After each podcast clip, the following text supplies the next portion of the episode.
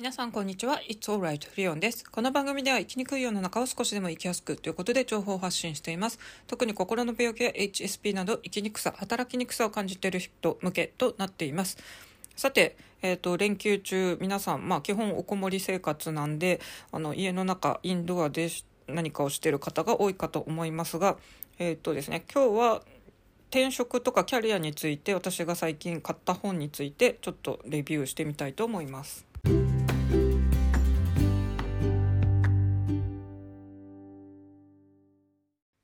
本の話の前にですね私本屋がめちゃくちゃ好きです、まあ、ストレングスファインダーで学習欲と収集欲が上位に入ってるっていう状況でやっぱりですねなんか最新情報とかとにかく知りたい、まあ、好奇心旺盛野郎で、まあ、本屋もですねそれで興味ある本はまあとにかくひたすら買って読むみたいな。で1回読んだら逆にですねあの手元に残しておきたいのはもう厳選して他は私はすぐにあのブックオフとかで売ってます。まあこれですねあの場所の問題もありますしあとはですね まあ売らざるを得ないお金が困窮するという話もあってちょっと悲しいんですが、まあ、これもですねゆくゆくはアマゾンとかでこう自分で古本を売る感じのも商売としてありかなと思ったりしていますが、まあ、そんな中でですね、えーと、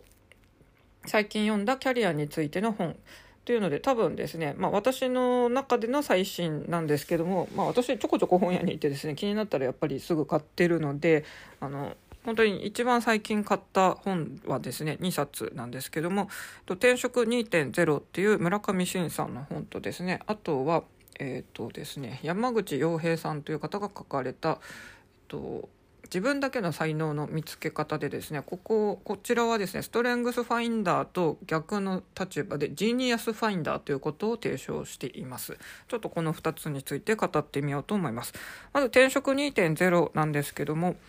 こちら Voicy で澤さんが紹介しててですねあのこの本を読んでくださいってひたすら言ってたのもあってですね、まあ、私とにかく転職ってついた本は、まあ、手に取ってあのまずはざざっと見るんで、まあ、これ読んでみて良さげなんでまず買ってみましたと。でですね転職のこういうあの本ってめちゃくちゃ出てますけどもこの本の主張としては、まあ、タグ付けしようと自分のこれまでのキャリアを、まあ、振り返ってみてですねタグ付けして、まあ、あとは掛け合わせようっていうあのこのキャリアの話って結局は自分の持ってる、まあ、スキルをですね掛け合わせてあの行こうっていうのは昔からあってこのキャリアの掛け合わせっていうのはですねあの教育革命家っていうんですかねあの藤原さんって昔あの校長先生とかもやった方あの方がもう結構前に述べてますけどもまあ多分あの発展性で皆さん述べてると思うんですが、まあ、この方の本もですねあのタグ付けっていう新しいこの人の概念で、まあ、最終的にはそのタグを掛け合わせて、まあ、あのレアな人材になろうっていうことなんですけどもやっぱりですね自分の夢中になったこと得意になったことっていうのを本当に振り返ってみるっていうのが必要ですよね。この本なかなか良かったんですけどももう一冊の本はですねあのストレングスファインダーっていうのはまあ強みっていうのを生かす5つの強みっていうので、まあ、調べましょうっていう話なんですけども今度はですねジーニアスファインダーということでまあまあ、強みじゃなくて自分の天才性このこの本の中で言われる天才っていうのはですねあのまあ、その人オンリーの、まあ、ものであって他の人には真似できないという一応定義づけがされてましてそれをですね、まあ、自分の過去を振り返ったりしてあのちょっともう一回見つけてみようっていうのでそれを生かしていきましょうって話なんですけどもそうですね、まあ、この自分の強みを振り返ろうっていうのは、まあ、それまでのキャリアの方にもいっぱいあるんですけどもこの本の特徴は多分ですねトゲ抜き。あの自分の得意なこととか多分やりたいことって子どもの頃からいっぱいあったと思うけども多分親とか周り社会からですねあの何か言われたとか言ってそこで自分のなんかその夢とかをですね消してることが絶対あると思うんでそこを一旦振り返ってそのトゲを抜きましょうっていうのがこの今までの本とは違った新しい考え方かなと思います。で私この本はですねまだちょっと途中までのあのところしかやってなくてワークシートもですね買った人にはあのダウンロードできるんですけどもまだそれの途中なんですがあのそのトゲ抜きっていうのも新しいなっていうことですね、まあ、結局ですねキャリア理論も私去年学びましたけどもやっぱり自分の得意だったこと好きだったことっていうのは子どもの頃が特に大切で、まあ、そこを振り返ってる見るのがすごい強いですね。でですねあのこの本の特典として、まあ、海外のサイトになるんですけどもあのこの「ジーニアスファインダーあなたの、まあ、天才性っていう、まあ、どこの分野に特に強いかっていうのをですね一応診断できるんですよ。で私ですねこういう自己診断ツールとか大好きなんで、まあ、これ本屋でこの本見つけてですね、まあ、そのキャリアの本の新刊とかの情報を見てた時にもこの天才性っていうのをちらっと見てたんであこの本かと思ってもしかもこの本を買えばですねそこのサイトにアクセスして診断できるっていうのももう即ですねあのカゴに入れてお買い上げしました。で本を読む前にもう先ににやっちゃいました。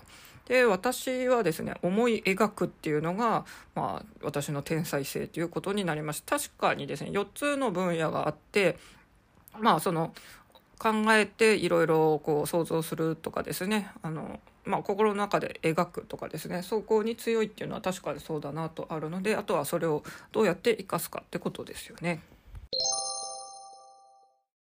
まあ、正直な話ですね。私多分過去の放送でも言ってると思いますがこの自己分析系ってすごい好きでめちゃくちゃやりまくってます、まあ、ストレングスファインダーもこの前ですね。あの普通の本のやつじゃなくて全部見れるやつお金払ってやってみたら昔実はやったことがあったとかいう話もしたと思いますけども、まあ、今回は新たにですねジーニアスファインダーっていう新しいのがまた出てきました。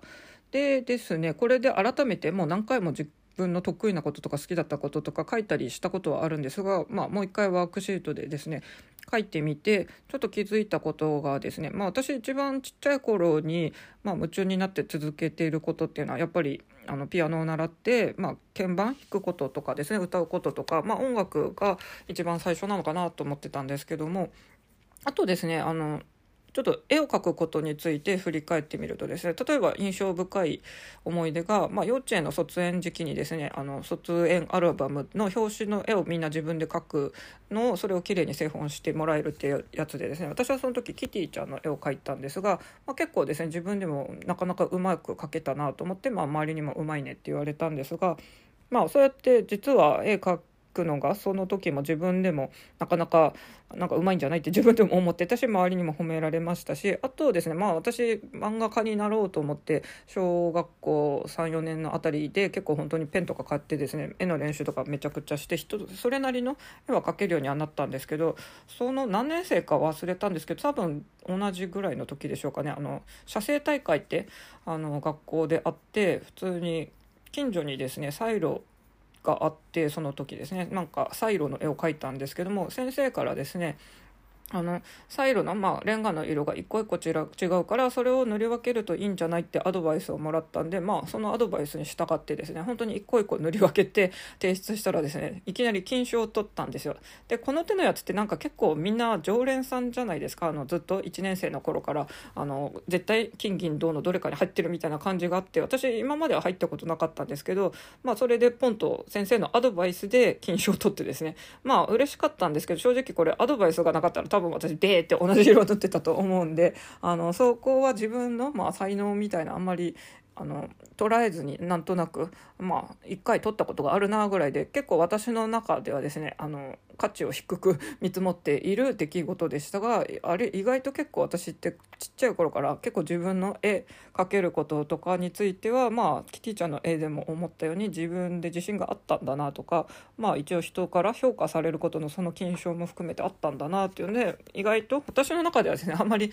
あの自分で絵がまあちょっとはかけるぐらいのあんまり高く見積もってないんですけどもしかしたらこれも結構あの他の人から見たら評価ポイントになるのかなとかですね、まあ、そういう新たな発見もあったりしましたのでまあ私のようにですねひたすら自己分析しまくってる人でも まあその本とか読むたびにまたしてみると面白いのかなと思います。あとまああのちょっと補足的にですね私本当に本屋が好きで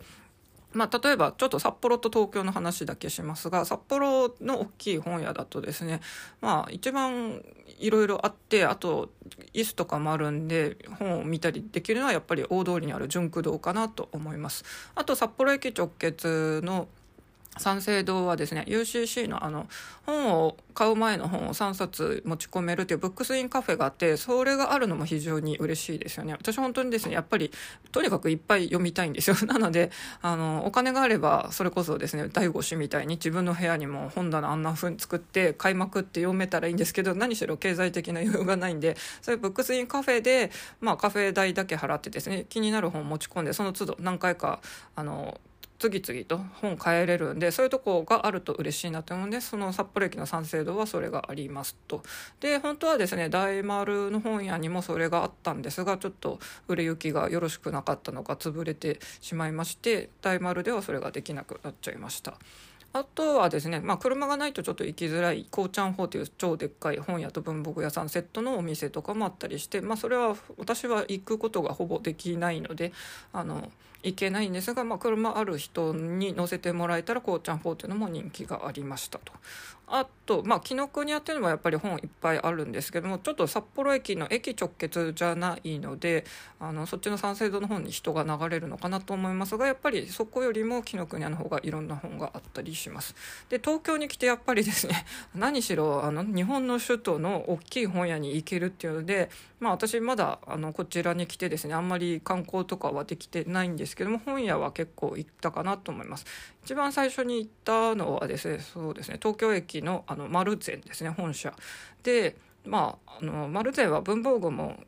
売ってるんでそのどちらも楽しめるっていうんでまず丸善おおってなったんですけどもあとですね池袋のそれこそ純駆動本店ですね。ここは本当に8階9階8階ぐらいまでビルがあってあの結構外が見えるエレベーターなんで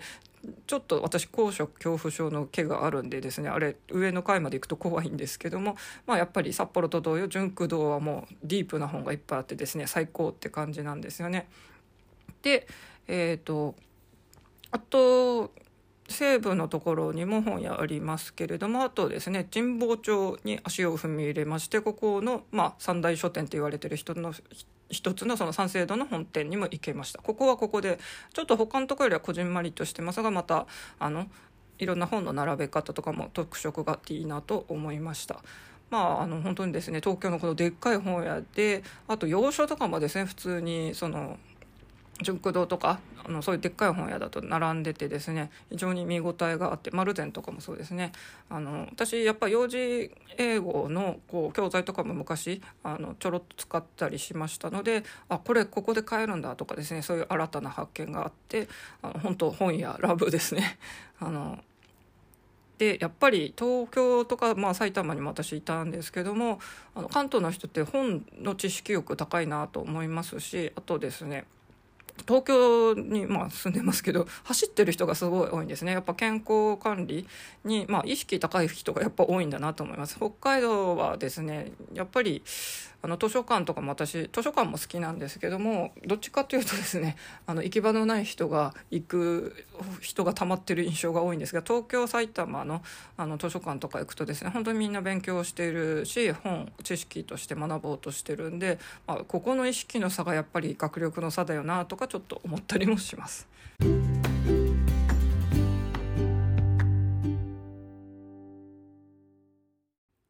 というわけですね今日は、まあ、私がキャリアの本でいろいろ読んでる中で最新の「転職2.0」と本と「自分だけの才能の見つけ方」っていう本について紹介したのとあとは付随してですね札幌と東京の大型書店への愛をちょっと語ってみました皆さん本は紙の本とデジタルどちらがお好きですかね？私基本は紙の本が好きですが、まあ、デジタル Kindle でも結構本はあの集めてます特に Kindle はですねあの読み放題の10冊毎月読み放題みたいな方にもあの課金してますのでそれでですね気になるのはあのさっくり読めるのはそっちで読んでますし手元にじっくり残したいのはやっぱり普通に本屋で買っています。であの最新の本はですねやっぱり売るあの手に入れたらすぐですね売るとブックオフとかではやっぱり高い値がついてるんでですね私はその本を所有してたくても結局最終的に金欠になってですね売るものがなくても本を売るしかないっていうことが結構あるので本はそういう時に売っていますね。あのまあ、よくですね金欠になったらこういうことをしましょうっていうので、まあ、例えば家にある DVD とか CD を売るとかも、まあ、とっくの間に私はそれはやっちゃってですね もうそういうのも持ってなくてあと持ってるったら本当に本ですね。あと服もですねリサイクルショップありますが服は正直本当にお金になりません。あの変な話ですね。そこで交通費とか時間かけて10円とかになるぐらいだったらですね本当にゴミ袋に入れて処分しちゃった方が早い時もありますので、まあ、そこら辺本当に需要と供給ですよね。あのユニクロとか GU だとあのメルカリだと結構そこは人気あるんですけどもリサイクルショップではやっぱりあのインポートとかセレクトショップとかの人気の高い服じゃないとやっぱり買い取ってもらえないしあのいい値がつきません正直すぐ手に入るファストファッションの服はやっぱり手に入る値段が安いので当然ですね引き取ってもらえてラッキーぐらいの感じとなります。まあ、そこら辺そういうあの何が高く売れるとか私は逆にですねこの経済的に苦しいのを得てるんでそういう服がどれぐらいで売れるとかですね、まあ、例えば本がどれぐらいで売れるとかあと一番よく売れるのはやっぱりガジェット類は高く売れます。スマートフォンが一番高いですね、まあ、特に言っちゃうと iPhone が一番高く売れます。アップル製品は正直非常にあの高値で取引されますのであの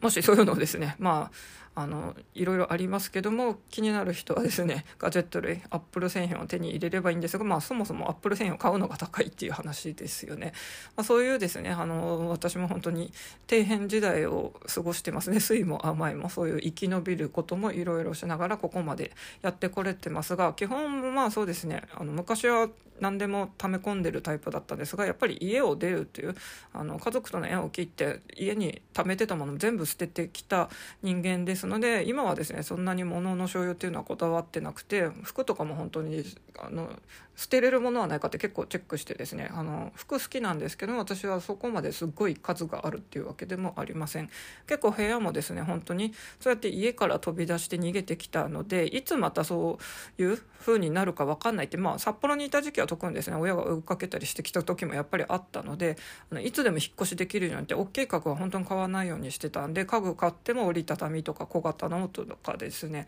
で